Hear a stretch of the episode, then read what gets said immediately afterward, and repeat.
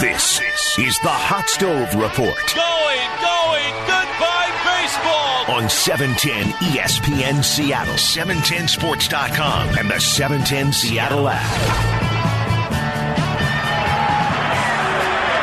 Here's the pitch by Downing. Swinging. There's a drive into left center field. That ball is going to be out of here. It's gone. It's 7:15. There's run champion of all time, and it's Henry Aaron. The fireworks are going. Henry Aaron is coming around third. His teammates are at home plate, and listen to this crowd. A sellout crowd is cheering. Henry Aaron, the home run king of all time. 715. And welcome back to the second hour of Hot Stove on this uh, Tuesday evening. Rick Rizzs along with Gary Hill. And we have with us uh, Dave Sims and Shannon Drayer. And uh, folks, uh, over the past three, four weeks, it's been a really a tough time in, in Major League Baseball. We've lost so many of our heroes. Uh, and recently, over the last few days, uh, one of the greatest players in the game of baseball passed away at the age of 86. Henry Aaron, the greatest home run hitter of all time, still in my mind, with 755 home runs. He was so consistent. 23 years, all with the Braves organization in Milwaukee and also Atlanta. And uh, looking back on on Hank Aaron's career, he was the one of the best who ever played the game of baseball. And Dave Sims and Gary Hill and, and Shannon, uh, he left really an impact not only on the game but what he meant to uh, you know social injustice and what he went through, especially when the club moved to Atlanta, chasing down Babe Ruth's record. What do you guys remember most about Henry Aaron? Well, Rick, uh, you and I are about the same age, and uh, you know, I grew up, you know, watching National League baseball, so I had the pleasure seeing the Hammer when the, when they would come through Philly, and I, I got I keep meaning to look it up, but I in my mind's eye, must have hit 350 against the Phillies. he must he probably did. He probably hit about 600 runners in scoring position. I mean, it, the guy was just unbelievable. And, and watching uh, interviews that he had done over the years, and even some recently, uh, just a graceful man who withstood tremendous, tremendous pressure, particularly coming down so late 73 and into 74 with the record at hand. Yeah. And talking about millions of pieces of mail that he got, hate mail too. Mm-hmm. I mean, yes, un, un, and yet you know he continued to perform at a very high level. And I heard Leo Mazzone today on, on TV with uh, Harold and Matt, and they were talking, and, and he was talking about how gracious and smart a baseball guy Henry was in terms of what he did for Leo as a pitching coach, and how he could and what he anticipated pitchers were going to do, his his ability to break things down, and what a great job having a good eye for talent when he was running the Braves uh, uh, farm system. Uh, the one, oh, real quick, the one story um, I heard um, he, that Hank talked about that he always sat on a curveball because nobody could ever get the fastball by. him. I mean, that's completely 180 what everybody else does. Exactly. You, know, look for was Hank Aaron. Yeah. curve. Yeah. But they always talk, he talk about his hands. Like I had a pretty big hand and, and his, they engulfed me at that one time I met him. I only had one personal interaction with him, but just a wonderful guy and, and a tremendous, tremendous baseball player and a wonderful American. Gary, uh, you know the numbers in this game of baseball as well as anybody. I mean, the the 755 home runs, second most in baseball behind Barry Bonds. The RBIs number one. Well over 3,700 hits. You take away the 755 home runs, he still had over 3,000 hits. He was a great hitter with power. Gary, what do the numbers say about Henry Aaron? Well, it's funny when you think about his career. I think you can make the argument that he's actually an underrated player, which is yeah this thing to say talking about Hank Aaron. But you made the point. I mean, you take away his home runs, he still has 3,000 hits.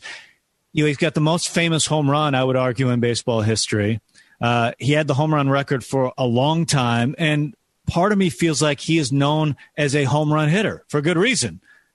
But I think what gets overlooked is what a great hitter he was. I mean, you look at the batting average, you look at the on base percentage, the runs scored, you look at the gold gloves. He was a complete player. and one of the best of all time. It, when I think about Hank Aaron, you know, I, I think about in this game we we've got all stars, we've got superstars and Hall of Famers. But for me, there's like an upper echelon. There's that next level of guy. And yeah. where Hank Aaron lives. That's where Jackie Robinson lives. That's where Roberto Clemente lives. Not only the best of the best that's ever played on the field, but the best of the best off the field as well. And that is where Hank Aaron belongs in my mind. Exactly. There's about a handful of guys that uh, were so great that they could play above this league, and this league being Major League Baseball, where the best of the best. But you know, he was in a group. Shannon. You know, when Gary talks about what a complete hitter he was, I think that is something that sometimes gets lost in the home run hitters because of what we saw more recently with the McGwire and the Sosa chases and, and, and things like that. And when you go back and you look at the numbers and you see not only did he have home run, but he still holds the record for runs batted in right. and total bases. And to me, when I look at that, I, it, it, came to mind. I'm like, was he Edgar with more home runs? I mean, to put up mm-hmm. that many in those kinds of numbers, uh, it, it, just illustrated what I couldn't see because I really wasn't watching baseball back then. I was little. Um, it, it, really better told the story of what he did on the field. But the thing that really jumped out at me and told me a little bit more about who he was is anytime you talk to Ken Griffey Jr. about the best players in the history of the game, Hank's name was either number one or number two or number three when he, he brought up best players. And my mind immediately went to Junior when the news came down. I knew that that was something that he would be crushed by that. This is somebody who has been very big in Ken Griffey Jr.'s uh, life, but uh, and so many others. I remember when we were at the Hall of Fame he had the biggest buzz. Hank Aaron being there had the biggest buzz. There were whispers, he's here, he's here. Yeah. And I remember him, you know, them having to help him down to the stage, but uh, he is the one that everybody else looked up to. Here's something to wrap your minds around for the fans. He played 23 years in the major leagues. He was an all star 25 times because in the late 50s and the early 60s, about four year period there, they played two All Star games to help raise money, more money into the players' pool for uh, the pension when the pension really started to get going. So that's really something. I had the pleasure of meeting Mr. Aaron uh, just on a few occasions, but I've told this story with you a number of times. When I was with the Detroit Tigers, Hank was in town and before a ball game, I had a chance to catch up to him and introduce myself and ask him. I said, uh, Mr. Aaron, if you have an opportunity, would you like to come up to the booth and spend some time with me on the radio? And if you recall at Old Tiger Stadium, that was a really small booth, fit only two people, you know, side by side. And he said, sure, I'll come up. So I went up to the booth, got ready for the pregame show and the game. And I really didn't think that Mr. Aaron would come up but sure enough, he did. So about the fourth inning, he came in and sat down, and man, I was a kid again. I was nervous. Here's one of the greatest players, one of my heroes growing up as a kid. I had a chance to watch him and Frank Robinson and Ernie Banks and Willie Mays. And here's Henry Aaron sitting next to me. We started a conversation. So we're talking about his career. We talked about, hey, what was it like to hit number 715? I'll never forget his response. He said, relief. He said, Thank God it's over. That was his quote because of the hate mail and the pressure that he got trying to chase down Babe Ruth and finally hit the home run off of Al Downing for number 715. But then we continued with the conversation. And I asked him, as I do pretty much everybody I talked to that's, that had a, a good career in the big leagues or like Frank Hank Aaron, a great career. I said, Who'd you hit your first home run off of? Everybody remembers their first home run. And he went, Oh man, my first home run. Oh man, little little left-hander. And I said, and then I felt bad because I just said everybody remembers their first home run. So I said, Hank, you hit 755 home runs, can't remember all of them. So we continued with the conversation as the game went along. And I could tell he wasn't quite there because he was still thinking about who he hit his first home run off of. And about four minutes later, I said, There's a ground ball. The short travel to his right backhands, long throw to first, in time, and he got him. And all of a sudden, there was a little lull, and he goes, Vic Raschi! and he, he scared the heck out of me. He yelled, Vic Raschi. I said, Vic Raschi. He said, my first home run. I hit my first home run off of Vic Raschi. And it was, it was killing him. He couldn't remember. Finally he remembered. He scared the heck out of me. But here I am with one of the greatest ever put on a, a major league uniform. And uh, it was a real thrill because uh, once again, all my baseball cards came to life when I was a kid. It was, it was just a joy to be with them. Yeah, I had one interaction with him I'm at WNBC Radio, 30 Rock here in New York. And uh, Letterman's doing a show. He's still at NBC. It's about 86, 87. And, uh, you know, I'm at, at the station at 3.34 o'clock and on the in-house rally, you see Henry Aaron's going to be a guest. So 5.30, they start taping. I go from the second floor up to the sixth floor. I see uh, the attendant in the hallway there. I said, where's uh, Mr. Aaron likely to come out of after he finishes the show? He's right behind me. So I go and I, I I'm like a sentinel at this at this door, waiting for him to come out.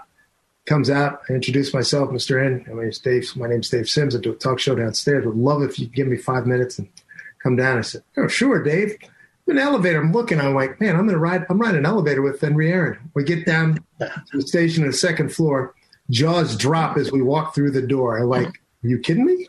Henry Aaron, oh my God he proceeded to give me 25 minutes of radio gold. Oh, man. Remember the legends. You know, let them live in your mind and your heart, and uh, they'll stay there forever. And uh, Henry Aaron is going to stay in our hearts and our minds, you know, forever. What a what a sad day for the game of baseball with the loss of Henry Aaron at the age of 86. Coming up next, we're going to visit with a talented young outfielder by the name of Taylor Trammell. The Mariners picked him up in a big trade with the San Diego Padres last year. Taylor is one of the top young prospects in all of baseball, and he's among the bevy of young, talented outfielders right now in the Mariners organization. We're going to be back and visit with Taylor Trammell as Hot Stove continues after these messages. Blue has a very slow, easy, deceiving motion, but when he lets that ball go, it is something else again. A rising fastball. Another one hit high and deep. Frank Robinson goes back 370 feet away, looks up, it's in the upper deck, and it's three to nothing. And Hank Aaron, who has had no extra base hits until right now in his All-Star career, hits a home run to make it three to nothing. The National League and Vida Blue has been touched up for three runs, two of them homers. All things Mariners, all off season. The Hot Stove on 710 ESPN Seattle, 710sports.com, and the 710 Seattle Sports app. And again, welcome back to Hot Stove tonight. And this reminder is part of the Mariners Virtual Baseball Bash. Fans are invited to visit the Mariners team stores for their January sales. Save up to 75% off of select caps, apparel, and novelties for the whole family. Plus, score Nike on field gear for 25% off. Stop by any of the four convenient Mariners team store locations before February 1st to take advantage. And again, welcome back. Rick Rizzs along with Gary Hill. And now we have a chance to visit with one of the bright young stars in the Mariners organization, outfielder Taylor Trammell. The Mariners picked up Taylor from the Padres during the 2020 season last year, along with three other young players. Taylor, welcome to the show. Where are you spending the offseason, and how excited are you to getting down to spring training and get ready for 2021? Yeah, so I'm right now. Uh, well, first of all, thank you guys for having me on. Uh, it's a blast. I'm excited to be here. Uh, but right now, I'm in uh, I'm in Georgia right now, uh, just preparing for the season, uh, praying that we start on time and that we get to go out to Arizona. Uh, I do know that we can't go out there a little bit early. Usually, I would be uh, usually I would be out here right now, out in Arizona. But you know, because of uh, COVID nineteen, I'm not allowed to. Uh, so I get out there probably about next month around this time, uh, next month, and you know I'm excited to just be out there. Uh, I hope I don't know how we're going to do with fans. I just hope that we get to be with the fans this year. Yeah. Um, you know, we don't know too much about that, but I'm just excited to meet new people, uh, especially with this within this organization. I'm excited to be out there. Hey, I hear congratulations are in order. You're engaged. yes, I am. I'm excited. That's my that's my girl, my boo. So I'm excited. Um, it would have, you know, for me, it would have been a little bit earlier, but you know, she was in college and uh, I was just waiting for her to graduate so that we could be a little bit more, uh, we could be a little bit more stable and stuff like that. But I'm just excited it fell through. It was honestly, it was. I'm surprised that people kept the surprise in order, um, and it was honestly, it was just a great day overall. All right, buddy, I got to ask you, how did you pop the question and where? okay, so there's this place out in uh, Atlanta. Uh, it's called the Swan House, and it's a beautiful house. Uh, it's a mansion. It's huge, and there's a courtyard in it. So from the courtyard, there's a view of the house. So my best friend, uh, she actually um, found the place. We uh, had kept it a secret. Um, so we went there. Uh, she kept calling me like to see where the whole it's a long story but uh we came down the steps. We had a red carpet um a like pictures of us and everybody asked me like was i nervous? I wasn't nervous. I knew she was going to say yes but when my foot started when my foot started to go back as like i'm kneeling that's when i kind of was like oh crap like this is for real like I can't I can't go back. You know, Yeah, this is gonna happen. So that was the yeah. I was like, this is gonna happen. Like this is for real. Like I'm like I I can't like not say like I can't get back up. Like I'm already in it. So I was very excited. I was very happy. Uh, she's an amazing girl. Um, and I'm just so happy to call her my fiance and my Oh. future wife at this point. So I'm excited. Taylor, we just spent the last 20 minutes or so talking about one of the real legends of this game and Hank Aaron. I know you had a chance to meet Hank Aaron uh, a couple of years Mhm. ago. Tell us the story again about meeting one of the greatest there's ever been. Oh man. Okay, so this was well, first of all, um, my condolences to his family and his friends and everybody that was close to him, um, and everybody around the baseball community that knew him. Um, this hurt a lot, um, simply because I'm from Georgia, um, and I'm from um, I'm from outside of Atlanta, but he he meant a lot to a lot of uh, a lot of black players. Um, not even just a lot of black. He meant a lot to everybody in Atlanta. Um, and just the way that looking at him, uh, what he went through in his career, um, how he handled a lot of the adversity that he went through, uh, from being obviously the best player on the field for 20 some years, 20 odd, or 21 years, I'm pretty sure it was. Just seeing him uh, deal with all that stuff um, on and off the field, uh, when I know, you know, he could have handled it like completely different way. And sometimes he probably did. He's human. And seeing him, how he handled it, uh, how he was to people, how he was to me when I first met him. I mean, I I look at him and I'm like, I, I wish I could just be like how he was, just a like a small bit of that.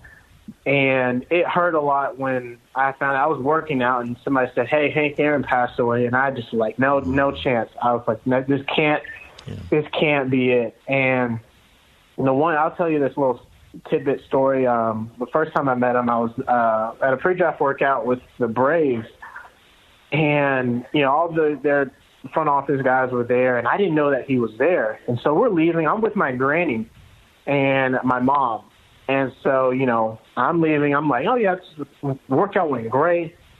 And I see some, uh, you know, somebody stops me. They're yelling at me to, hey, hold up, hold up, hold up. Somebody wants to see you. So we're just waiting, and we see this person, you know, driving on like a go kart. Somebody in the passenger seat. I'm just kind of like, okay, probably somebody at the front office and whatever. And I I look, and as he gets closer, I'm like, there's no chance. And I'm looking, he gets closer, and it was like an, an aura of him was just like beaming. And I was like, he was like, I was like, oh my goodness. He was like, hey, hey Taylor, uh, you know, I was like, uh, you don't need to say anything. I know who you are. Like, don't say anything. I mean, I I know who you are. You are Hammerin' Hank. Oh my goodness, I'm I'm freaking out. He, and then, long story short, he proceeds to talk to me for about I don't know, maybe about ten-ish minutes, Um, I remember probably like the first like like three minutes of it, and then I kind of was just like in awe of everything that he was talk like talking to me face to face, and I'm just like, I think I should have remembered all that he just said, but I'm just like in awe that is Hank Aaron like seven like I'm just look I'm like oh my goodness, and uh, um the really the biggest thing was how big his hands were, and they, I have pretty big hands, and he engulfed my hands, Yeah. and I was just like, oh my goodness, he made me feel small, and that was that was just like the coolest day, and I was just so sad um, last week when I found out that he passed away. Yeah, we lost one of our great heroes uh, growing up for me and, and everybody else, and you had that wonderful moment to to share, uh, you know, with uh, Hank Aaron. Who were your heroes uh, growing up as a kid there in Kennesaw, Georgia, outside of Atlanta? Well, I, I actually grew up in Powder Springs, um, but you know, my my dad is my mom and dad, really my whole family. My mom and dad, my brother, they're my heroes. Um, and then growing up, like I think I don't know, it's but like Dexter Fowler and Curtis Granderson really are the two guys that made me really like love baseball, really, and like it was really cool like to see them as I was growing up, you know, in the kind of like when I was a little bit younger, uh, you know, 13, 14, when baseball was like getting like really big uh, in my life where I'm like, I could possibly have this as a career. You know, looking at those guys, I'm like, golly, like, just, those are guys that, um, especially like Dexter, like, he's from Georgia. Like, looking at him, uh, I think it was he was with the Rockies and then the Cubs. Like, those were like really cool days, you know, looking at him, and I was just like, this is pretty sick. I think, yeah, yeah, I was like, this is like looking at him play, how he had so much fun. I was like, I could be just like this guy, you know, and that was just great for me. So those were like the guys that really like, you know, molded me into who I am. When you look at this upcoming season, what are your goals? What would you like to accomplish this year? Wow. Um, I you know, I think for me, um, personally, I want to win everywhere I go. Um, you know, there are some personal goals. I, I, I try to keep to myself. Um, and I'll, I'll give you one of them is just being the best teammate that I can be on and off the field. But as far as like me contributing, like I I want to win, and that comes down, you know, obviously to like the little details, having good at bats every single time you get up, quality at bats when you get up every time, um, making the small plays, whether it be a ground ball to me and I coming up making a throw second, or you know keeping that guy from running. I want to do that. Those are my goals this year so that I can contribute to those guys and pretty much back those pitchers up as much as possible and drive in as many runs as possible so I can help the team win. That's really, um, you know, cut and dry how I want to be this year. Just win. I love that, Taylor. Visiting with young outfielder Taylor Trammell. Taylor, 2020 was a strange year for all of us trying to play through a pandemic and uh, no minor league season. You had about 30 players down in Tacoma at the alternate training site. How much work were you able to get in there to, to get ready for the offseason, to get in some work now during the offseason and get ready for spring training? What what was that experience like for you? It was it was different. It was different. Um, I'll say it's had a bit difficult as well because we didn't have fans with us. Um, but I, I got in my work. Um, I got you know my B's in. I got a chance to face some really good arms. Um, I thought I think that it was you know honestly it was great. You know overall the experience. Um, because you know I got to talk to some of the guys that were coming down from the big leagues uh, just to see how it was up there and everything like that. Um, I, I think that was just an, really it was a it was a great time, um, and it was a smooth, very very smooth transition. Uh, I thought it would be a little bit like of a weirder tra- uh, transition because I got I just got traded um, in a condensed season with a pandemic. I thought it was going to be a little bit more difficult to you know find new guys to you know talk to and stuff like that. It was it was smooth. Um, I knew a lot of guys within the organization. Uh, a lot of guys were very open with me. A lot of guys were just very welcoming of me, and I thought that was great. So it was a it was a very good transition with this season. Taylor, I'm telling you, if uh, if your talent matches your personality, son, you're going to have a successful career in the big leagues for a long time. We love visiting with you, and I can't wait to see you in a Mariners uniform at spring training. Hope to see you up in Seattle real soon. We can't thank you enough for the visit, buddy. Thank you guys for the time, and I'm just very excited to be with this organization. I really do appreciate you guys having me on. Well, it's great to have you here. Outfielder Taylor Trammell and Hot Stove continues. We will wind it down right after this timeout. Back to more of the Hot Stove on 710 ESPN Seattle, 710sports.com, and the 710 Seattle Sports app. And the 0 1 pitch to Laureano from Yacabonis. On the way, swinging a high fly ball deep left center field. On the run to the warning track. Kyle Lewis near the wall, leaps up, and he makes the catch! Holy smokes, Kyle Lewis over the wall in left center brings it back, and he takes a grand salami away from Ramón Laureano. Ah, yes, one of the many highlights from Kyle Lewis this past season. Rookie of the Year in the American League. What a season it was. And we're going to talk a little bit about that and where it all began with his Mariners career as we connect with the Mariners area scout in the Southeast, John Wiedenbauer, who scouted Kyle Lewis back when he was in college at Mercer, also scouted Emerson Hancock. But John, it is great to talk to you. It's great to have you on. I can't wait to hear some of the stories about scouting Kyle Lewis. But I have to think, after scouting Kyle and everything he went through, and then he makes it to the major leagues, your first sign to get to the big leagues. But to watch him win the award, win Rookie of the Year, what did that mean to you in the moment to see that?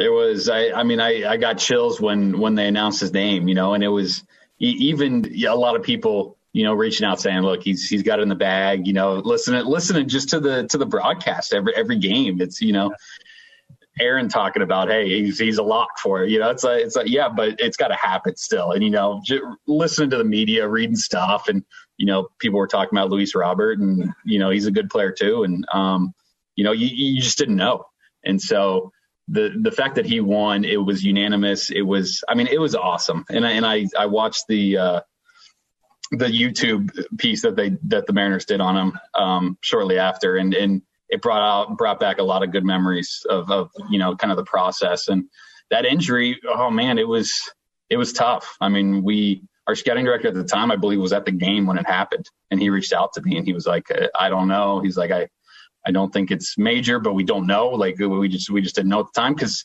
kind of like what Kyle said in that documentary, he he he wasn't sure what it was. He didn't think it was severe at the time. So it was um it was kind of a let's see what happens type of scenario. And then once they announced, you know what what the diagnosis was, it was it was heartbreaking. It was hard. You know, it was it, you felt like you were kind of going through the same thing. It was like, oh no, what you know, what does this mean for his career? Last year was really his his first healthy year back, and and it was like, okay, you know what, what's his ceiling? You know what what can he be? And I heard a lot of people saying this past offseason he was he was really working on speed, agility, uh, athleticism, everything that. Once he got on the field, even in spring training this year, I was like, man, he looks like he looks better than he did before the injury. I was like, this is this is exciting. This is what got you excited when you saw him before, and um, to see what he's done, you know, it's it's I, I, it, it's hard to say because I, I, don't want to say I'm not surprised, you know, because he always he never ceases to amaze me, but it, it was it was something that you thought he was going to do, right? Because because just the makeup, the character of everything he was, you know, that that was you were confident that that's what he, who he was going to be. We're so lucky that that it's played out as it as it has, and as devastating of an injury as it is, it, it probably happened to a guy that could handle it, you know, and and um, you know somebody that can that can come back stronger. And I remember reaching out to him shortly after the injury, and he was he said, you know, hey, this is it's just a just a setback. You know, I'm gonna come back stronger, and that's that's everything I expected him to say after getting to know him pretty well. So. When you saw him play, what jumped out when you saw him in those early days for the 1st few mm-hmm. times? Yeah, so he, he was at Mercer, which is a, a they're in the Southern Conference. It's a mid major type school, and he he just he, he, stands out on the field. I mean, he is his size, his athleticism, the way he can impact the game, and it was offensively and defensively. You know, he he found ways to you know put the ball in play and hit the ball you know, with with a ton of power. I mean, that's he, he had power to all fields. I saw him hit home runs to all fields. I saw him hit home runs off of fastballs, breaking balls, change up, like you know everything you'd want to see. But what really stood out was his his defensive play, like his his instincts in center field. Right, it was he was never the guy that you just said, "Wow, he's a burner, he's going to stay in center field." He was the guy that he had really good instincts, and he got to balls that you were like, "Man, he that was pretty impressive."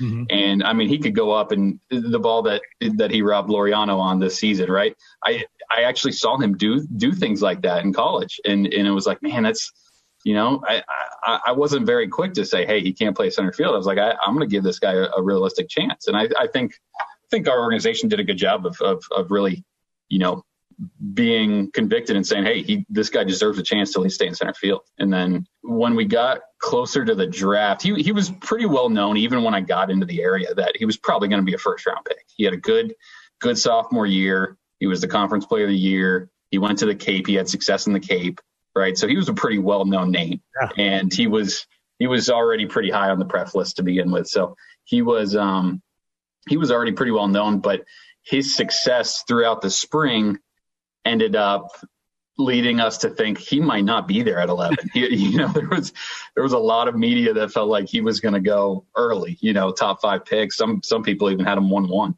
So there was, it was kind of like one of those things where I was like, man, he, he's doing so well, and you're really pulling for the kid. It's just, I don't know if he's going to be there. And and come draft night, it was maybe not a ton of expectations for me, but just sitting there, I wasn't in the draft room, I was at home and sitting there watching the first couple picks come by. It was like, okay, we haven't heard Kyle's name yet. This is all right. And then once we got, once we started getting to like six, seven, eight, I looked at my wife and I was like, okay, this is getting a little interesting. What's going on here? So I started communicating with some guys, and it, it really wasn't until the pick before. I think it was right after pick nine. I want to say somebody reached out to me. and was like, hey, I, we think it's going to happen. So it was it was pretty much last minute to find out, and uh, I couldn't have been more excited. You know, just kind of how it all played out.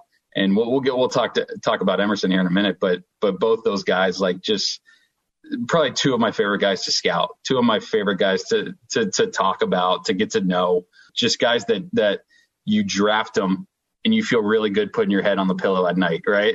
You're like, okay, I feel really good about what he's going to do in our system and organization, how he's going to carry himself, you know, how he's going to represent us. So I, I couldn't have been more happy with with how everything went down. You mentioned reaching out. It's something that fans don't get a chance to see, but you mm-hmm. form a relationship with players you're scouting, their families, and then they sign in the organization. You kind of help shepherd them through. I mean, there's there's a lasting relationship there. Yeah, yeah, for sure. I mean, like I said, I, I, I got to go into his house, which is for a college guy that that's not in terribly normal. Mm-hmm. Um, usually with the college guys, we usually meet with them on campus, maybe at the baseball field or baseball offices that's usually more of protocol for the college guys. It just so happened that we were able to meet. I think it was over the holiday break, over the winter break, and he lived he lives up near near Atlanta, a little east of, of the city, and I was I was in the area, so it, it just kind of made sense. Our scouting director and our national cross checker at the time, they uh, they they joined me as well, so I got to meet him, go into his go into his house, you know, meet his parents, meet his brother, meet the family, kind of really get a good a good vibe for for everything that that him and his family you know, are. And that, that was just kind of the start of it. And then every game I went to, you know, I got to see his parents, hug his mom, you know, you're right. You, you really form a relationship. You almost feel like you're, you're part of the family to some extent. And, and then once we drafted him, I flew out with Kyle, his dad, and his brother. His mom stayed back because they had a draft party and they had a bunch of family that were in town. So they're like, ah, somebody's got to stay back. So um, unfortunately, mom had to had to pull the duties for that. But I, I, I, flew out and we spent three days together. I mean, we were together all day, um, just kind of seeing the city, doing some different things, um, getting to go to the ballpark and, and already feeling very confident of who he was. Just spending three days with him there was like, man, like it, he's, he's so much better human being than, than I even expected him to be, you know, and, you know, it was, you, but you're right. Like I, I, I texted him right after he won the rookie of the year. He was like, he, he, he shot me right back. He said, thanks, man. You know, you've been there from the beginning. Appreciate everything you've done. You know, it's, it's good. It, it, it makes you feel pretty good about, about what you're doing. Well, congrats on that. And who knows, maybe you'll have another rookie of the year here down the road. You, you know, you mentioned scouting Georgia, and that's kept you pretty busy. I think the Mariners have used a high pick, what, three years in a row on a player from the University of Georgia, including yeah. the last pick. Tell us what you saw from Emerson Hancock. Yeah, yeah. So Emerson, um, Emerson was a little different than Kyle, than Kyle in the sense that I, I got to scout Emerson when he was in high school. So I had a little bit more history with him before this this spring. And he was he was a pretty well known prospect. So I saw him multiple times. I got to know him and his parents pretty well through the high school uh, the high school season. And then his parents always would come to games, you know, as a freshman and sophomore when he wasn't even draft eligible at Georgia. Got to see his parents and kind of keep keep in touch with him. But to get to see his development, I mean, he was he was an interesting player out of high school, and he showed you some velocity, and he showed the field to spin the the breaking ball, but he just didn't hold his velocity, you know, as as well as as maybe a guy that you would you would feel really comfortable, you know, trying to select. And and he was also very committed to going to school too. Both his parents were were in the educational system. His dad was a football coach, and his mom, I, I believe, was a, a speech pathologist. They, they were very educational based. So he was he he was very very confident that he wanted to go to school and and that was you know that was a decision. You you respect it. And but he you know got to got to really scout him for about four years really from from his senior year of high school all the way through his junior year. And to see him progress and go through you know the the strength the you know adding weight to himself improving his mechanics improving his velocity doing everything you would hope he would expect. He he added a slider which was something he didn't throw in high school as well. So it, was a little bit more of a, a, complete package to feel like, hey, I've I've seen him progress and, and get to go through that. So, but another another really impressive human being. Just just I mean, you you you couldn't ask for a better a better guy to get into the organization and just be around, you know, the the other players and the coaches and and you know you're going to get everything that he has every day. So he's just another guy that that it's hard not to pull for throwing out last year because it was such an unusual year. During a normal season how many baseball games do you think you end up watching there during the course of the season? Oh good question. Just the spring or the whole year? Oh the whole year. Give us the whole oh year. man. Oh geez. Um there are some days during the spring we'll see upwards of three to four games and it might not be the whole game, you know, pitch, you know, pitch one to the last pitch. Sometimes it's if you go to see a high school pitcher and he's throwing two innings and you got a chance to go run over and, and possibly see somebody else close by, we'll do that. But I, I would imagine I, I see parts of maybe 150 games in the spring. Mm. And then we do a little, we do some crossover work between um, amateur as well as some minor league coverage we do in the summer. So so I'll see, you know, I'll see a bunch of amateur games and, and see some minor league games as well, usually. And then in the fall, you're watching a lot of scrimmages and a lot of, you know, team practices and, and stuff like that. So, man, to put a number on it, that's really hard. It's, I, I, I would say a few hundred to say the least. Yeah. I, I, would think, you know, that that that you're seeing and you're you're watching. You, you don't really have a, a, template for hey, these are the guys that you need to go scout you know, and, and these are the ones that you focus on. It's more, hey, you know, this is your area, you know, find the best players. And and typically there there are certain events that the better players show up at and that helps us, but there's always guys that fall that slip through the cracks. And so it's it always keeps you on your toes. And and we'll go to some of these big events and and you got your head on a swivel trying to watch multiple games and seeing if just something jumps out at you. And it's uh it, it, it takes a lot of time. It, it takes a lot of time on the road and you know, away from the family, which is hard, but it's it always seems worth it in the end for sure. I talk about it all the time. There's nothing like the MLB draft. I mean, you're talking about high school kids and mm-hmm. JC kids and small college, major college. I mean, you're talking about hundreds and thousands of players, and uh, I don't know if everyone realizes how much work that is. And it's it's fun to when it pays off with guys like Kyle Lewis and Emerson Hancock. So, congrats. I mean, Thank that's so great.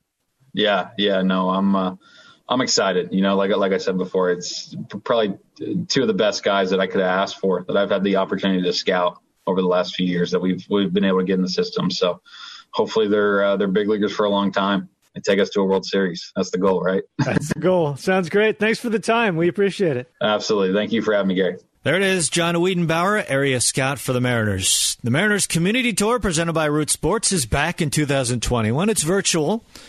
You can follow public live streams, features Mariners players, broadcasters. Uh, talk about the off season and the outlook for the season ahead. And more information, good times and fun, dates, times. Just visit mariners.com slash community tour. More to come on Hot Stove right after this. All things Mariners, all off season. The Hot Stove on 710 ESPN Seattle, 710sports.com, and the 710 Seattle Sports app. And again, welcome back to Hot Stove. As we wind down the second hour of Hot Stove, we had a chance to talk a lot of baseball with Mariner skipper Scott Servais, We also visited with young pitcher Justin Dunn and young outfielder Taylor Trammell, and also uh, the scout John Wiedenbauer, mm-hmm. who uh, took a look at a very young Kyle Lewis and Emerson Hancock. What a job, and that's so important for any major league club. Gary, this was a lot of fun, and coming up tomorrow on Wednesday, at 10 a.m., a media session with Andy McKay plus uh, some future stars. We're going to visit with Logan Gilbert, Jarred Kelenic, and Emerson Hancock. Also on Wednesday at 12 o'clock, we'll have a virtual clubhouse chat with Julio Rodriguez. You don't want to miss that. Mm. And then at 6.30 tomorrow night, we're going to have uh, Mariners Super Trivia with Super this trivia. guy right here with Gary Hill. Test your Mariners knowledge for the chance to win some great prizes. Gary, you ready for the fans? I'm ready. Oh, this is exciting. Man, I can't wait for this. I this know. is right up my alley. I know it. I love trivia. I did too. I really Especially do. Mariners trivia. Exactly. Actually, something I feel like I'm I'm good at. Oh, There's not many things, I'm good at, but I think I think Mariners trivia is one of the things. The fans are going to love that. So tune Yeah, in it'll be a tomorrow night at six thirty. Mariners Super Trivia, not just regular No, no, trivia. no. It's Super Trivia. I, I want no part of regular trivia. I only do super trivia. Okay, let's try to work in a question about Jeff Manto. Okay, that'll, that'll be Super Trivia. that will be. That is in the weeds trivia. There we go. And then coming up on Thursday at noon, uh, I'm going to host a virtual clubhouse chat with Mark McLemore, Jamie Moyer, and Arthur Rhodes as uh, we talk about the amazing 2001 season in which the Mariners won 116 games, more games than any team in baseball history in a single season. At uh, 7 p.m., We'll have uh, the roundtable, the uh, our 2001 20th anniversary roundtable premieres on YouTube. I'll sit down to reminisce with members of the 2001 team, including at that time Bret Boone, Aaron Sele, Tom Lampkin, and Norm Charlton. Then coming up on Friday at noon, Mariners virtual workout led by the strength and conditioning staff will get you in shape. And then at 4 p.m., the Inside Corner, the Happy Hour edition, hosted by Aaron Goldsmith, Marco Gonzalez, and their special guest, Kendall Graveman. For a full list of events at mariners.com slash baseball bash, you can find out everything that's going on. A busy week of baseball as we get closer and closer, Gary, to spring training 2021. Can't wait to get down there. Great show tonight, buddy. That yeah, was this lot was of fun. This was fun, and the baseball bash has been a lot of fun too. I know we've Yeah. both done a, a number of different things, and just to hear from different players and people within the organization, it, it's been a fun week. It's been a fun couple of weeks. Yeah. We're bringing baseball to the masses here in the Pacific Northwest uh, because of COVID 19. We can't uh, get on a bus and go around to the different communities uh, around the state and the Pacific Northwest, but we're bringing you baseball, Mariners baseball, uh, virtually. So we can't thank you enough for tuning in. A lot going on for the rest of the week. Gary, that wraps it up. Another edition of Hot Stove, and we'll see you one week uh, from tonight. So we had a lot of fun. Thanks for tuning in, everybody. We'll see you next week.